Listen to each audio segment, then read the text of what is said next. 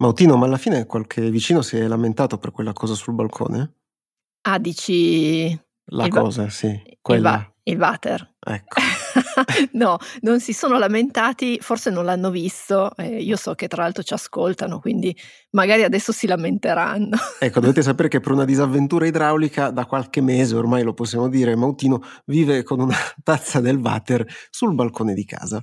Sì, no, nel senso che ho anche il water in casa e non è che Ah, ecco, non, eh. devo, non devo andare sul balcone, però l'idraulico insomma ha sostituito la tazza del water, ammesso che a qualcuno interessi questa storia Megnetti, comunque l'idraulico l'ha sostituita e mi ha lasciato la tazza vecchia sul balcone e io devo chiamare l'Amiat, che è l'azienda qua di Torino che smaltisce i rifiuti per farlo venire a prendere, ma non l'ho ancora fatto perché lavoro troppo. Ecco, vedi? Eh, Come avrete intuito, l'argomento sono i rifiuti, l'abbiamo presa lievemente alla larga, però vi avevamo promesso una puntata speciale visto che ci avevate inondato di domande e di richieste. E quindi senza addentrarci nelle vicende mie personali, che mi sembra che abbiamo già dato fin troppo, direi che possiamo iniziare questa puntata che è costruita sulla base delle domande che ci avete mandato. Noi le abbiamo messe un po' tutte assieme, le abbiamo organizzate per cercare di fare un racconto il più possibile esaustivo del tema. Io sono Emanuele Megnetti. E io sono Beatrice Mautino e questo podcast del Post si chiama Ci vuole una scienza.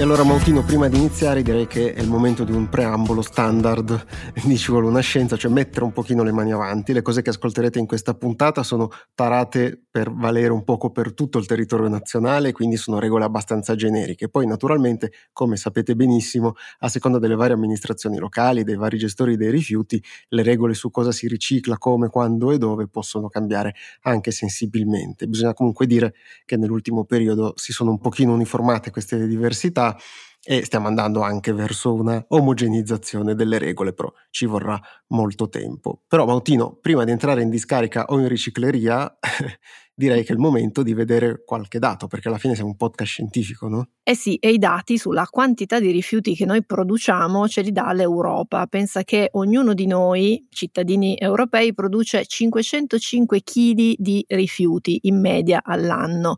Ci sono delle differenze ovviamente tra paese a paese che dipendono dalla ricchezza pro capite, per esempio in Romania i chili sono 280, mentre invece in Danimarca, che è un paese più ricco, si sale a 845 e però questi sono solo i rifiuti individuali, quindi quelli prodotti nella vita delle, delle persone. Se noi mettiamo nel conto anche le attività economiche, allora dobbiamo moltiplicare per 10 quel valore e arriviamo a circa 5 tonnellate a testa ogni anno. Del totale complessivo dei rifiuti, l'8% è quello rappresentato dai rifiuti domestici, quindi quelli di cui poi alla fine ci occuperemo oggi, no Megnetti? Esatto, se dall'Europa ci concentriamo solamente sull'Italia, sempre per inquadrare l'argomento, possiamo dire che il testo di riferimento è quello che è stato pubblicato sulla Gazzetta Ufficiale nella scorsa estate, che si chiama Programma Nazionale per la gestione dei rifiuti, era un testo piuttosto atteso, resterà in vigore fino al 2028 e si aggancia al Piano Nazionale di Ripresa e Resilienza per il rilancio dell'economia. È un programma che appunto, come dicevo, era molto atteso perché ha degli obiettivi che sono ambiziosi, legati sia a rendere più omogenee le politiche dei rifiuti applicate a livello locale, la cosa che anticipavamo anche prima, e poi anche a migliorare la raccolta differenziata su cui ci sono ampi margini di miglioramento, soprattutto in alcune parti dell'Italia. E parlando di raccolta differenziata, stando ai dati dell'ISPRA, l'Istituto Superiore per la Protezione e la Ricerca Ambientale, nel 2021 la percentuale di raccolta differenziata nel nostro paese è stata del 64%, con una differenza abbastanza forte eh, tra il nord, che è quasi al 71%, e il sud, che è al 56%. I dati sono riferiti ai rifiuti solidi urbani, come quelli che quotidianamente produciamo in casa, e il 64% di cui vi ho detto prima significa che su 100 tonnellate di rifiuti 64 tonnellate erano dentro fisicamente ai cassonetti della differenziata. Sulla raccolta differenziata l'Italia ha fatto dei progressi perché è passata dal 42% del 2013 al 64% del 2021, che è l'ultimo anno per cui l'ISPRA ha diffuso i dati al momento. Però potrebbe fare molto meglio e anche in ritardo rispetto a diversi altri paesi europei che sono storicamente più virtuosi nella filiera dei rifiuti. Organizzare però questa filiera non è semplice, soprattutto quella poi del riciclo, e anche a questo dovrebbe pensare il Programma Nazionale per la gestione dei rifiuti compatibilmente alle risorse economiche disponibili e poi ad alcune scelte che potrà fare il nuovo governo rispetto al precedente su questo tema. Gestire i rifiuti del resto è costoso, lo sappiamo e ce ne accorgiamo ogni anno quando ci arriva la Tari e ci sono diverse fasi che sono proprio costose più di altre. Una di queste è naturalmente la raccolta dei rifiuti solidi urbani. Anche in questo caso non entreremo troppo nel dettaglio perché ogni amministrazione locale adotta soluzioni che sono diverse, però possiamo identificare due grandi tipologie di raccolta, no? quella porta a porta e quella invece tramite contenitori stradali. La raccolta porta a porta è diffusa soprattutto nei centri urbani e, come sa bene chi ci vive, come la sottoscritta e anche te, Megnetti, questo tipo di raccolta consiste nel ritiro dei rifiuti direttamente al domicilio, quindi appunto porta a porta per i centri magari più piccoli oppure a livello condominiale come nei centri un po' più grandi. Questo sistema è considerato quello più adatto per la raccolta differenziata perché responsabilizza le persone, visto che si può risalire facilmente al proprietario di quei rifiuti e quindi eventualmente anche sanzionare comportamenti scorretti. Per questo motivo la raccolta porta a porta è diventata sempre più diffusa fino a sostituire quasi integralmente quella con i cassonetti in strada, specialmente nelle città. Ho detto quasi integralmente perché in realtà ci sono ancora differenze non solo tra città e città, ma anche tra quartiere e quartiere all'interno della stessa città. A Torino, che è la città dove io vivo, nel mio quartiere si fa la raccolta porta a porta, in altri dove vivono amici non si fa e quindi ci sono ancora i cassonetti per strada, per cui è un percorso che deve ancora essere completato. Questo tipo di raccolta porta a porta ha anche degli svantaggi perché per esempio obbliga a consegnare i rifiuti differenziati come la plastica, la carta o il vetro in giorni diversi della settimana a seconda del calendario che viene seguito dall'azienda che provvede al ritiro. Come facilmente intuibile, diverse analisi segnalano che una comunicazione poco efficace delle scadenze, quindi il mercoledì butta la carta, il giovedì devi buttare il vetro, possono riflettersi sulla resa della raccolta differenziata, semplicemente perché le persone si confondono oppure si stufano di stare dietro a tutte le regole oppure hanno degli impegni e non riescono no, a seguire il calendario. Inoltre poi la raccolta porta a porta è più costoso perché ritirare i rifiuti da ogni numero civico richiede più tempo e mezzi rispetto alla raccolta dei cassonetti stradali, come anche qua è facilmente intuibile. In generale però tutti questi svantaggi sono ampiamente compensati dalla migliore resa della raccolta differenziata, ci sono molti dati che lo dimostrano, anche perché questa avviene più ordinatamente e come vedevamo prima anche responsabilizzandoci di più, perché comunque alla fine si può abbastanza risalire a chi ha sgarrato e ha sgarrato troppo.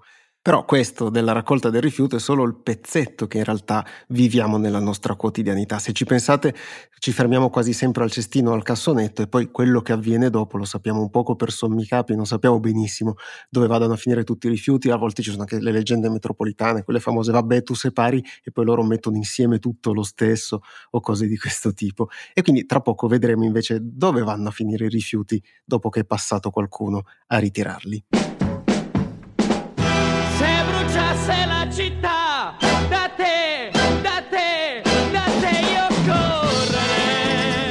Mautino, però se bruciasse la città di Massimo Ranieri cosa c'entra con i rifiuti? È un grandissimo pezzo, intanto. Questo va bene. E chi ci ascolta sa che noi nelle puntate speciali insomma, ci piace un po' mettere delle canzoni che in qualche modo, anche alla lontana, c'entrano mm. con il tema.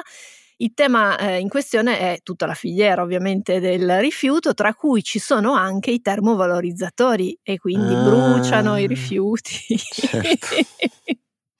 Vabbè. Capiteci, è difficile trovare canzoni sui rifiuti. Comunque, entriamo nel vivo di questo racconto perché Marta, una nostra ascoltatrice che lavora per una grossa azienda di gestione dei rifiuti, ci ha scritto per raccontarci un po' come funziona il sistema. Vi anticipiamo che è molto complesso, molto di più di quello che noi immaginavamo e che in generale si può immaginare. Si parte con un concetto che avevamo già introdotto nella puntata del 9 dicembre, che avevamo dedicato alla plastica e agli imballaggi e eh, nel quale avevamo proprio parlato di questa gerarchia dei rifiuti. Esatto, l'avevamo descritta come una piramide composta da cinque livelli, ve lo ricorderete se avevate sentito la puntata. Si parte con i due livelli in cima che sono da una parte la prevenzione, quindi evitare il più possibile che vengano prodotti dei rifiuti, e il riutilizzo, cioè l'utilizzo dell'imballaggio tale quale per un altro scopo. E invece l'altro gruppetto di tre livelli che possiamo mettere assieme sono quelli che sono protagonisti della puntata di oggi, quindi il riciclaggio, il recupero e lo smaltimento, a cui corrispondono poi impianti differenti che si occupano di queste attività. Come regola generale, il riciclaggio, che sia della carta, della plastica, del vetro oppure dell'umido, è meglio del recupero, che si fa per esempio con quello che una volta si chiamava incenerimento e che adesso si chiama termovalorizzazione, ed entrambi sono meglio sul piano della gerarchia dei rifiuti dello smaltimento in discarica. Quindi in prima battuta si cerca di riciclare il rifiuto separandolo nelle varie frazioni che sono plastica, vetro, alluminio, organico, insomma un po' tutte quelle che noi conosciamo. E per ognuna di queste frazioni esistono dei consorzi specifici che ricadono più o meno tutti sotto al cappello, al grande ombrello del CONAI, che è un consorzio privato senza fini di lucro costituito dai produttori e dagli utilizzatori degli imballaggi con la finalità di perseguire gli obiettivi di legge di recupero e riciclo del materiale da imballaggio. Questo consorzio lavora a stretto contatto con gli enti locali e si assicura che i rifiuti raccolti a livello urbano trovino poi un effettivo sbocco nella filiera del recupero. In pratica chi produce gli imballaggi si fa in qualche modo carico dello smaltimento degli imballaggi stessi e infatti contribuisce a sostenere il consorzio. Sotto al cappello di Conai troviamo appunto diversi altri consorzietti che adesso andiamo un po' ad elencarvi. Abbiamo il Comieco, che è il Consorzio Nazionale per il recupero e il riciclo degli imballaggi a base di cellulosa, cioè la carta, diciamo, carta, cartone, tutte quelle cose lì. Poi abbiamo il Corepla, che è il Consorzio Nazionale per la raccolta, il riciclaggio e il recupero degli imballaggi di plastica e non ha bisogno di spiegazioni ulteriori. C'è il CIAL, che è il Consorzio Nazionale per il recupero e il riciclo degli imballaggi di alluminio. Poi il Coreve, che opera sul riciclaggio e recupero dei rifiuti di imballaggio in vetro. Il Rilegno, che, come dice il nome, senza sorprese, si occupa del recupero degli imballaggi in legno che hanno avuto un po' meno fantasia. Eh, sì. E poi ci sono dei consorsi che sono ultra specifici, ne citiamo alcuni come il CDC RAE per i rifiuti da apparecchiature elettriche ed elettroniche in Italia, il CDC NPA che si occupa delle pile e degli accumulatori, il CONOE che si occupa dello smaltimento degli oli e dei grassi vegetali e animali esausti, oppure anche il CNA che è il Consorzio Nazionale per il riciclo e il recupero degli imballaggi in acciaio. Un sacco di sigle eh, nella puntata Ci siamo di scatenati. oggi. Il fatto che questi consorzi nascano dalle aziende che producono gli imballaggi dà una chiave di lettura di quel riferimento molto specifico agli imballaggi che troviamo sulle istruzioni che riceviamo per lo smaltimento corretto dei rifiuti del nostro comune. Prendiamo per esempio la plastica, che forse è il materiale di cui si parla di più quando si parla di riciclaggio. Se noi gettiamo una bottiglia oppure una vaschetta di plastica nel bidone, questa verrà riciclata correttamente con dei macchinari che sono in grado di rilevare il polimero specifico con cui quella plastica è costituita grazie a degli strumenti ottici a infrarossi e poi a dei getti d'aria, ci raccontava proprio la nostra ascoltatrice Marta, che riescono a suddividere le plastiche in base al peso creando dei mucchietti omogenei che poi vengono trasformati in matasse, bobine, insomma in tutto quello che, che poi deriva dal riciclaggio. Se però noi nel bidone della plastica gettiamo un giocattolo, è molto probabile che questo giocattolo venga scartato, a prescindere dalla sua composizione. Questo perché il consorzio specifico per la plastica, il Corepla, si concentra sugli imballaggi, visto che è pagato anche dai produttori di imballaggi e non sulla plastica in generale. Tutti questi scarti, come il giocattolo che citavi tu, Mautino, finiscono nello scalino immediatamente più in basso nella gerarchia dei rifiuti che vedevamo prima e quindi vanno alla termovalorizzazione. In pratica vengono bruciati per produrre energia nei termovalorizzatori oppure anche nelle cementerie per produrre poi il cemento. Fra il 40 e il 50% dei rifiuti plastici fa questa fine, quindi attenzione che fra tutte le cose che ricicliamo e magari sbagliamo a riciclare perché vedremo dopo lo mettiamo nel bidone sbagliato, diventa scarto e quindi deve essere poi bruciato. I rifiuti organici, che vengono definiti FORSU, cioè frazione organica del rifiuto solido urbano, seguono invece un percorso indipendente. Ne avevamo già parlato nella puntata sul destino dei bollini delle mele del 20 maggio 2022. Mamma mia, fa, cioè, Mamma veramente. mia.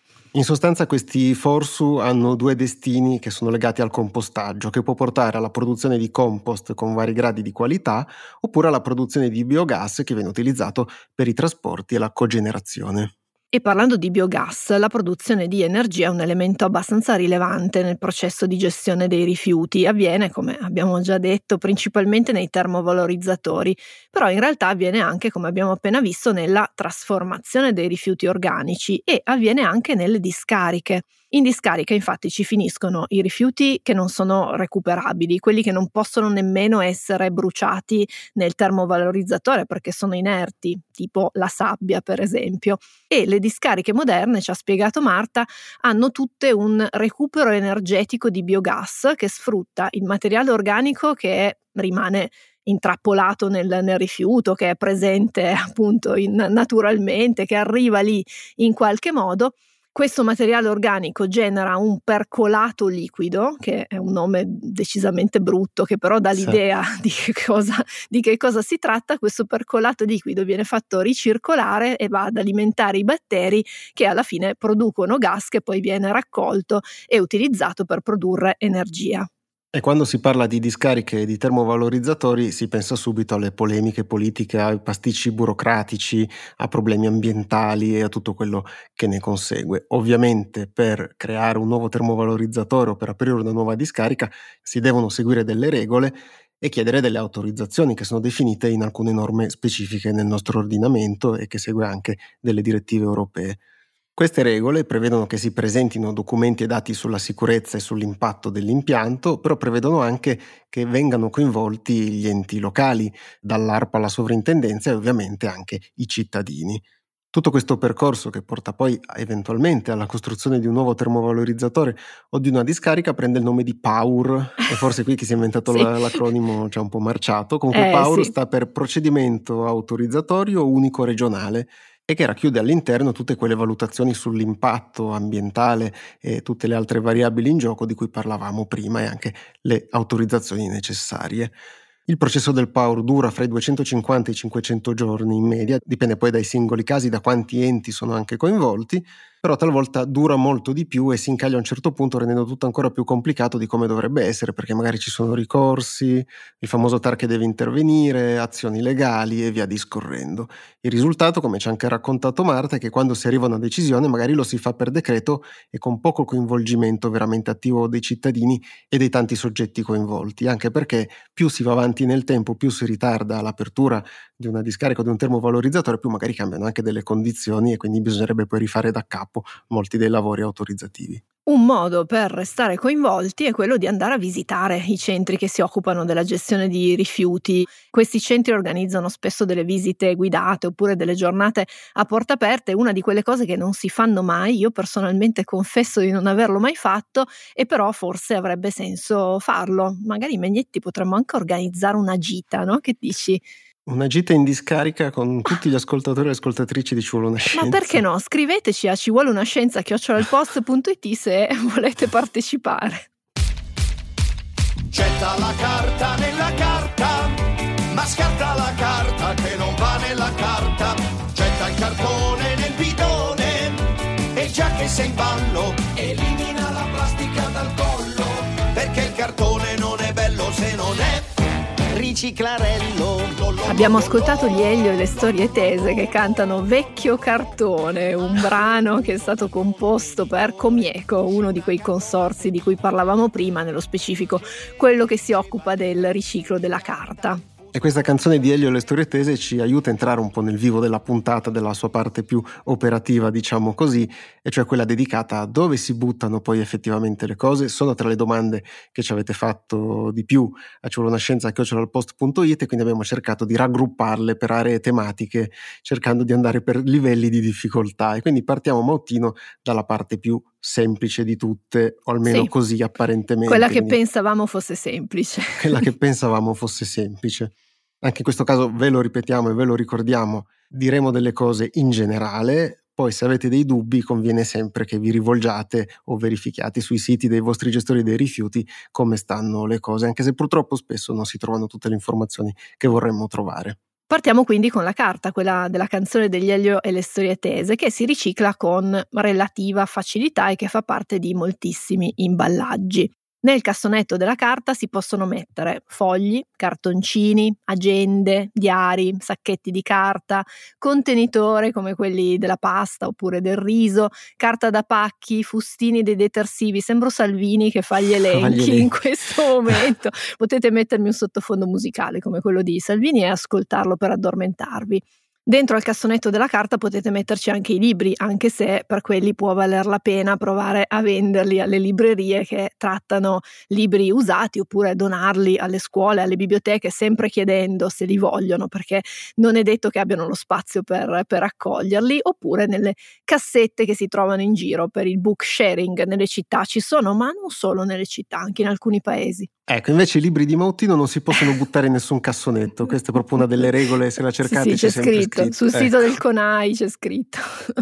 e attenzione ai fazzoletti di carta che non vanno buttati invece nella carta.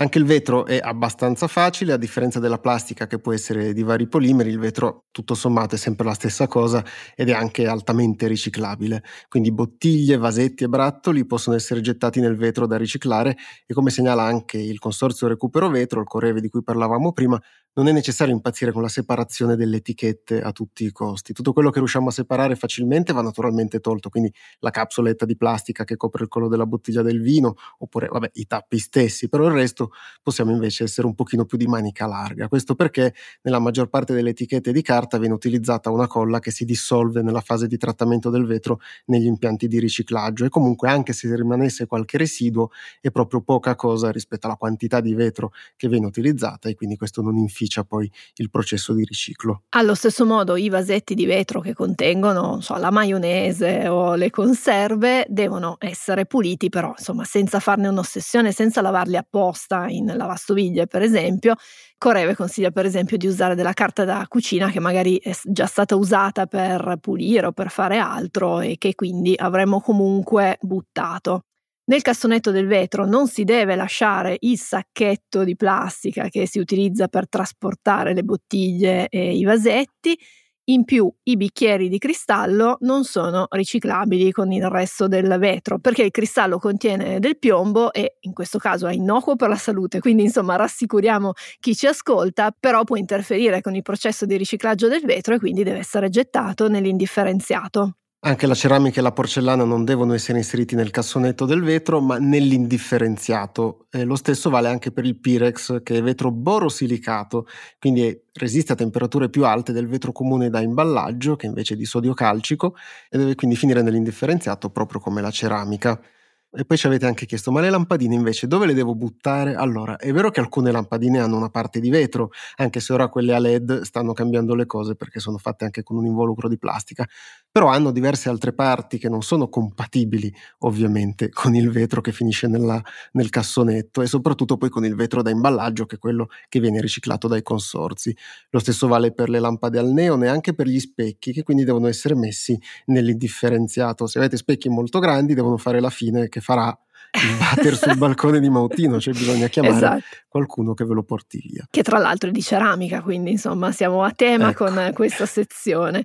Qua siamo stati un po' categorici, quindi se avete dubbi ricordate sempre che potete consultare i consigli del vostro gestore dei rifiuti. Come il vetro, anche l'alluminio è altamente riciclabile. L'Italia tra l'altro è uno dei paesi che ne ricicla di più, tanto che la produzione di alluminio nel nostro paese si basa al 100% sul riciclo. I dati riferiti al 2021 che sono stati forniti forniti dal CIAL, quindi quel Consorzio Nazionale per gli Imballaggi in Alluminio, ci dicono che sono state riciclate quasi 53.000 tonnellate di imballaggi in alluminio, pari al 68% delle 78.400 tonnellate immesse sul mercato. A livello globale si stima che il 75% dell'alluminio da sempre prodotto sia ancora in uso. L'alluminio viene solitamente raccolto con la plastica o con il vetro e anche qui a seconda di come sono organizzate le filiere del riciclo nella zona in cui si vive e possono essere riciclate lattine per le bevande, scatolette come quelle del tonno oppure per gli alimenti in scatola, fogli di alluminio, i tubetti, i tappi e le capsule per chiudere i vasetti di altro materiale. Stiamo facendo liste di oggetti infiniti. Potete anche gettare le bombolette spray a patto che siano vuote, quindi dovete svuotarle completamente. Di solito nel cassonetto eh, in cui potete mettere l'alluminio si può anche gettare qualche oggetto di ferro o di acciaio. In alcune zone d'Italia, per esempio, si possono mettere le padelle, le posate di acciaio e perfino la moca però anche qui dovete verificare con il vostro gestore. In generale comunque con il metallo si possono buttare confezioni che hanno i contrassegni FE, cioè ferro, ACC, cioè acciaio e ALU, cioè alluminio. Come anticipavamo prima, il riciclo della plastica è un poco più complicato perché plastica, e l'abbiamo già detto nella puntata del 9 dicembre, è una parola ombrello sotto la quale ci sono materiali molto diversi tra loro. Possiamo gettare nel cassonetto della plastica ciò che viene definito imballaggio, e anche qui il termine è un termine molto molto ampio, Giusto per fare qualche esempio, visto che oggi ci piacciono, si possono gettare i bicchieri monouso, quelli che ovviamente ancora avete, gli involucri sagomati come quelli che contengono le lampadine, quindi non le lampadine ma l'involucro della lampadina, le bottiglie vuote dell'acqua, delle bibite, dell'olio, le buste, i sacchetti di pasta, patatine, caramelle, verdure, surgelati, eccetera. Vanno nella plastica anche i contenitori per salse, creme, yogurt, insomma i classici vasetti di plastica e la pellicola trasparente per gli alimenti, così come i flaconi degli shampoo e dei cosmetici e le vaschette e le reti che si comprano al supermercato e che contengono frutta e verdura. Però anche in questo caso ci sono cose che non si possono gettare nella plastica perché, sempre la solita regola, non sono imballaggi oppure hanno delle plastiche che comunque non possono essere facilmente riciclate. Quindi la bacinella per il bucato, se vi si è rotta, crepata, ce l'avete da una vita e a malincuore dovete disfarvene, deve andare nell'indifferenziato così come i contenitori di plastica per gli alimenti, i CD se siete degli appassionati un po' vintage, però magari ci state ascoltando su Spotify, quindi forse non avete più neanche un CD in tutta la casa, le scarpe di plastica, i piccoli elettrodomestici, i giocattoli di plastica come dicevamo prima, guanti, occhiali, prodotti di cancelleria, vasi, sottovasi, utensili da cucina, tutte queste cose che sono effettivamente di plastica non possono finire però nella plastica. C'è un po' il rischio di perdersi con la plastica perché abbiamo visto che non esiste una sola plastica, ma ne esistono tante tipologie. Allora, una buona soluzione, o almeno per mitigare un po' il problema, controllate sull'involucro perché ci sono quasi sempre fortunatamente le indicazioni e ci sono delle piccole sigle che vi possono aiutare. Se sull'involucro trovate la sigla PE oppure PET oppure PP oppure PVC o ancora PS vuol dire che queste plastiche possono essere riciclate e possono finire nel cassonetto della plastica. Ricicla, riusa, la la la la la la la. Eh, non mi rifiuto. riciclo non ha fine Possiamo fare una bicicletta con 800 lattine Lo fai per te, lo fai per me, lo fai per tutti È l'aria che respiriamo che ci dà i frutti Spargi la voce, non i rifiuti. Dai, guarda quanti siamo, ci aiuti. Non mi rifiuto. Questo invece cos'era Mautino? Questo è Non mi rifiuto, il rap della raccolta differenziata che è stato patrocinato, prodotto dai vari consorzi, dal CIAL, oh. quelli dell'alluminio. Eh, c'è da dire che questi consorzi comunque si danno da fare con la musica. Si danno molto da fare con la musica. Adesso abbiamo archiviato, almeno ci abbiamo provato le parti più facili da riciclare, ci mancano però tutte le singole cose che ci avete chiesto che sono più complicate e quindi Mautino iniziamo il Tetra Pak dove bisogna metterlo? Allora il Tetra Pak intanto è uno di quei materiali che prende il nome dall'azienda che lo ha inventato, la Tetra Pak che è un'azienda svedese che produce imballaggi di vario tipo generalmente a base di cartone però non solo, da lì poi ha dato il nome a tutti i materiali simili, adesso chiamiamo un po' tutto, no? Tetra Pak. Sì. Tutti questi materiali sono composti in media da un 75 più o meno per di carta, mentre il rimanente è rappresentato da strati di alluminio oppure di, di plastica, di polietilene. Tutto questo rende lo smaltimento molto complicato e dipendente poi dai macchinari a disposizione dei vari centri di riciclaggio. Il fatto che siano costituiti però prevalentemente dalla carta fa sì che venga gestito da Comieco, che è il consorzio che si occupa appunto della gestione dei rifiuti di carta, grazie a un protocollo d'intesa specifico che è stato firmato qualche anno fa. E proprio perché ci sono questi accordi bisogna verificare con il proprio comune, con il proprio gestore dei rifiuti, se il Tetra Pak possa essere inserito nella raccolta multimateriale, perché per esempio in alcuni comuni plastica, carta, metalli si raccolgono tutti assieme e vengono separati poi successivamente, oppure specificamente nella carta. E un discorso simile lo possiamo fare anche per i sacchetti dei biscotti. Forse avrete notato ultimamente iniziano ad essere indicate istruzioni in etichetta che dicono che lo puoi riciclare direttamente nella carta. Anche in questo caso controllate sempre che sulla confezione ci sia specificata questa possibilità. Un'altra cosa non semplicissima è la stoffa, ci sono reti di recupero per gli abiti usati, le conosciamo, però quelle servono per gli abiti che sono in buone condizioni che vengono poi donate a persone bisognose. Per lo smaltimento invece potreste avere nei vostri comuni in qualche centro di raccolta dei rifiuti la possibilità di lasciare gli abiti di stoffa che devono essere gettati, se no altrimenti l'alternativa è di utilizzare il cassonetto dell'indifferenziato. Sempre per le cose difficili l'olio, gli oli alimentari esausti, per esempio quello delle fritture oppure delle conserve, in questo caso deve essere raccolto ovviamente freddo in un recipiente, per esempio una bottiglia di plastica e deve essere poi portato negli appositi punti di raccolta degli oli alimentari esausti che in genere sono nelle piazzole ecologiche, insomma nei vari centri di zona del riciclaggio. Negli ultimi anni anche i supermercati, soprattutto quelli più grandi, hanno istituito dei punti di raccolta nei loro negozi, lo fanno anche per altre cose, penso alle batterie oppure ai medicinali. E poi c'è il grande classico del cartone della pizza e qui è un grande classico perché poi alla fine ognuno ha un po' la sua teoria, no? C'è chi dice che può essere riciclato sempre e comunque, chi no, e intorno a questi argomenti circolano poi anche falsi miti. In realtà le cose sono piuttosto semplici. Allora, il cartone della pizza unto e sporco va gettato nell'indifferenziato e non c'è niente da fare, perché potrebbe creare problemi durante il processo di riciclo, ovviamente. Può succedere però che il cartone non si unga, soprattutto se non ci avete mangiato la pizza dentro. Allora, in quel caso, se il cartone è in buone condizioni, può essere messo nel cassonetto per riciclare la carta. Il Comieco, che è il consorzio del riciclo della carta, consiglia, se proprio siete meticolosi e avete un cartone che è un pochino unto, di ritagliare la parte unta, metterla nell'indifferenziato e gettare il resto nel cassonetto della carta. Però questo è per mangiatori di pizza professionisti. sì. Altri dubbi sulla carta riguardano spesso gli scontrini, anche qua si sente di dire che si possono o non si possono gettare. Allora, è difficile dare una regola generale perché attualmente esistono registratori di cassa che utilizzano scontrini con carta termica oppure con carta normale. La carta termica non può essere riciclata assieme all'altra perché ha un trattamento diverso proprio perché mostri le scritte e quindi conviene nel dubbio buttare sempre gli scontrini, visto che sono tutto sommato piccoli, nella raccolta indifferenziata.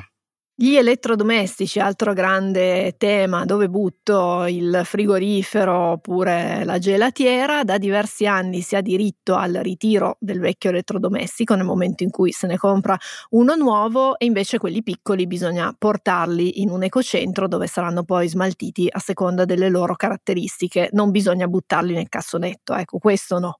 E visto che con le domande a ciolonascienza.it ci avete messo a dura prova, ne citiamo soltanto una che ha raggiunto un certo livello di verticalità e quindi salutiamo Giacomo che ci ha chiesto come deve fare perché lui è un appassionato di fotografia e di stampa in camera oscura delle pellicole e quindi utilizza delle sostanze chimiche per fare lo sviluppo di queste fotografie che dopo un certo numero di cicli e di utilizzi non funzionano più e quindi devono essere smaltite. E il nocciolo della questione è proprio questo, cioè lo smaltimento di questi tipi di rifiuti non è previsto per i singoli privati e quindi come fare? Eh, per il momento Giacomo dice che ha la casa piena di rifiuti chimici, che insomma ci sembra anche una situazione pericolosa, per cui insomma ci siamo messi una mano sul cuore, abbiamo chiesto aiuto a Marta che ci ha spiegato che con i rifiuti particolari come questo la cosa da fare è andare sul sito specifico della propria regione, per la Lombardia che è la regione di Giacomo, il sito è il CGR, cioè il catasto georeferenziato degli impianti di rifiuti, nel quale inserendo il codice specifico di quel rifiuto lì si possono vedere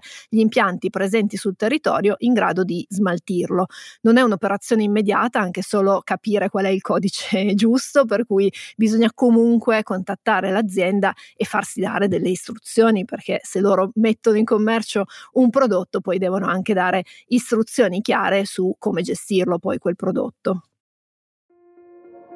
This episode is brought to you by Kia's first three row, all electric SUV, the Kia EV9, with available all wheel drive and seating for up to seven adults. with 0 to 60 speed that thrills you one minute and available lounge seats that unwind you the next. Visit kia.com slash EV9 to learn more. Ask your Kia dealer for availability. No system, no matter how advanced, can compensate for all driver error and or driving conditions. Always drive safely. Devi sversare Dopo che hai fritto l'olio vegetale. Non gettarlo nel bidet. Non è da te. Oh no Mario tu non conferire. In cassonetto pure il toast È incredibile quante canzoni in realtà si possono trovare sul riciclo. Questa cos'era? Questa era Lorenzo Baglioni e i supplenti italiani, la raccolta differenziata, anche in questo caso commissionata da un'azienda toscana, nello specifico di gestione dei rifiuti, con il patrocinio del Ministero per la transizione ecologica. Abbiamo visto un po' di eccezioni e ne vedremo ancora qualcuna, visto che le domande che ci avete fatto erano davvero tante. Eh, però viene anche da chiedersi, ma che cosa succede se sbaglio? E cioè se metto nel cassonetto sbagliato il rifiuto che doveva finire in un altro cassonetto. Allora, in generale non succede nulla di grave se ogni tanto fate un errore, proprio perché, come abbiamo visto, ci sono vari sistemi nei centri di, di riciclo e di trattamento dei rifiuti per separare i rifiuti, anche a seconda un poco poi della loro tipologia. Però è anche vero che se fate tanti errori costantemente, oppure proprio ve ne state un po' infischiando e quindi utilizzate i cassonetti un po' come capita, ecco, in quel caso rischiate che poi ci sia una sanzione, soprattutto nel caso in cui la raccolta dei rifiuti nella vostra zona sia effettuata porta a porta si può rischiare una multa e se vivete da soli la multa arriverà direttamente a voi, oppure se vivete in condominio la multa arriverà a tutto il condominio e poi le voci girano in condominio e eh? quindi alla fine tra tutti i rapporti già difficili condominiali avere anche quelli per il cassonetto usato male forse si può evitare.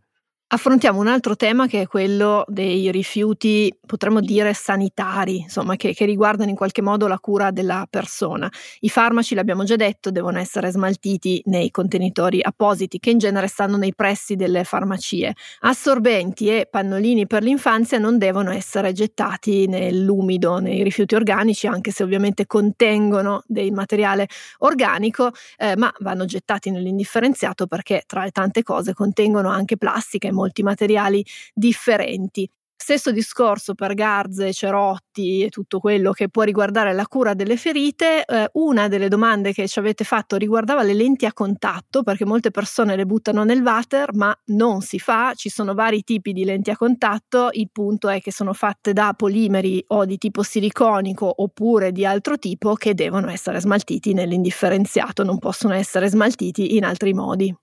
E tutti questi discorsi valgono anche per i cosmetici e poi però magari ci torneremo un po' più avanti dedicando ampio spazio ai cosmetici come meritano. Ecco, mi ero distratto, hai parlato di spazio. Quindi... La solita strada,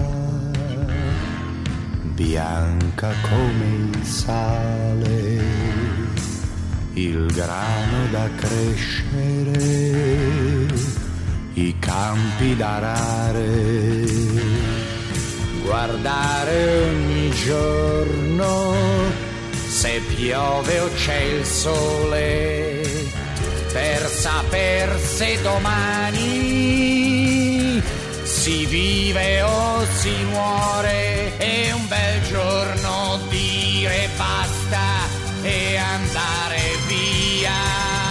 Ciao amore ciao amore ciao Ok, va bene, Mautino, ok tutto, Elio, la canzone del riciclo, eh, ma Tenco, che cosa c'entra? Allora, Tenco e questa canzone nello specifico è dentro a una playlist di Comieco uh-huh. su YouTube che si chiama Music for the Environment dove c'è Ciao amore ciao. E io mi okay. sono detta, magari non c'entra col riciclo, però magari col rifiuto. Ciao amore, ah, ciao. Uh. Potete scriverci le vostre altre interpretazioni. È vero che a un certo punto la canzone parla di campi da arare. Ma non so se... vabbè, ecco. andiamo oltre. Un'ultimissima postilla, se la merita, perché anche questo ce l'avete chiesto, il vuoto a rendere, che è una pratica al vuoto a rendere che non è molto diffusa eh, in Italia. È quella che prevede che una bottiglia di vetro debba essere resa al fornitore in modo che poi la possa riutilizzare così com'è, cioè la lava, la pulisce bene, poi ci rimette dentro la bibita per esempio e la potrà rivendere. Come dicevamo all'inizio della puntata, del resto il riutilizzo è una pratica a minore impatto rispetto al riciclo perché implica un minore dispendio di risorse. Il water render favorisce il riutilizzo, però appunto come dicevo non è molto diffuso da noi, questo per motivi storici e anche pratici, invece molti paesi del mondo richiedono il water render per contenitori di alluminio, di vetro o di plastica proprio nei loro ordinamenti. Tra i più virtuosi ci sono Danimarca, Germania, Austria e Paesi Bassi, se solo vogliamo citare dei paesi europei. Da noi si sta parlando di nuovo di poter introdurre qualcosa, però è vero che sono discorsi ciclici e poi non si arriva quasi mai da nessuna parte. Arriviamo verso la fine di questa interminabile puntata dicendovi che lo scorso anno la Commissione europea ha annunciato una serie di provvedimenti che, salvo ovviamente modifiche nel loro percorso di approvazione, dovrebbero semplificarci un po' la vita. L'obiettivo è quello di introdurre simboli, colori, indicazioni che siano uguali in tutta l'Unione e che si riferiscano al riciclo, in modo che produttori, amministrazioni e gestori dei rifiuti parlino poi tutti la stessa lingua, soprattutto diano istruzioni coerenti, chiare, no? che non ci sia bisogno di un podcast come il nostro per cercare di fare chiarezza. E vista proprio la gran fatica che noi abbiamo fatto per mettere insieme tutta questa puntata, possiamo dire che ci spiace anche un po'.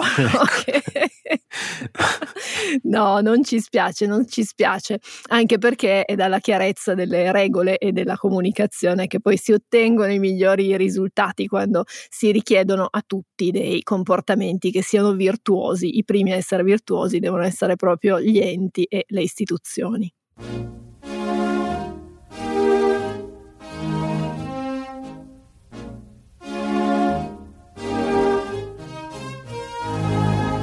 Broken glass is everywhere. It's a bloody scene. Killing plagues the citizens. Lest they own police. Children play with rusted cars. Swords cover their hands.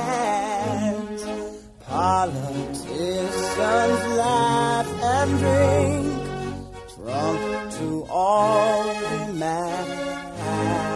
Dopo una serie di canzoni a volte anche un po' improbabili, abbiamo deciso di mettere Stevie Wonder in questo Village Ghetto Land, che è una canzone meravigliosa che racconta di questo quartiere molto degradato dove ci sono rifiuti dappertutto. Mettere insieme questa puntata non è stato effettivamente semplice, ci è venuta un po' lunga, lo riconosciamo, però abbiamo voluto rispondere davvero a tutte le domande che ci avete fatto, ce ne avete fatte davvero tante. Di sicuro torneremo a parlare più avanti di rifiuti, di ciclo dei rifiuti, di come vengono smaltiti e delle opportunità che ci offre anche poi la ricerca per farlo meglio, però adesso direi che possiamo fermarci qua, Mautino. Ci fermiamo qui, ma non prima di avervi ricordato che potete trovare queste e tutte le altre puntate di Ci vuole una scienza sull'app del Post e su tutte le principali piattaforme di podcast.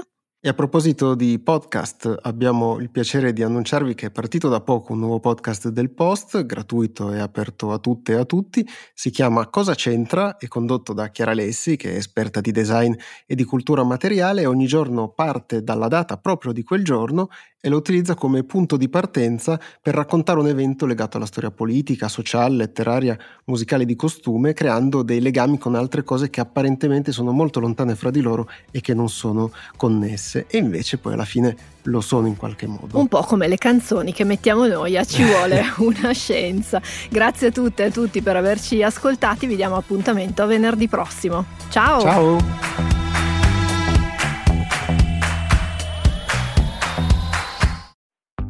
Come si decide un libro, chi lo vende, chi lo promuove, che economie ha, come funzionano le librerie? Sono tutte cose che il Post prova a spiegare quando si occupa dei libri. Insomma, come succede che un libro arrivi da essere un'idea in testa a un autore a essere un oggetto in mano a un lettore. Adesso lo raccontiamo dal 21 marzo con le 10 lezioni sui libri, un corso online del Post per capire come funzionano ruoli e meccanismi nel mondo dell'editoria, insieme a me, che sono Luca Sofri, e a chi queste cose le fa di mestiere. Per iscriverti puoi andare sul post o scrivere a scuola chiocciola ilpost.it.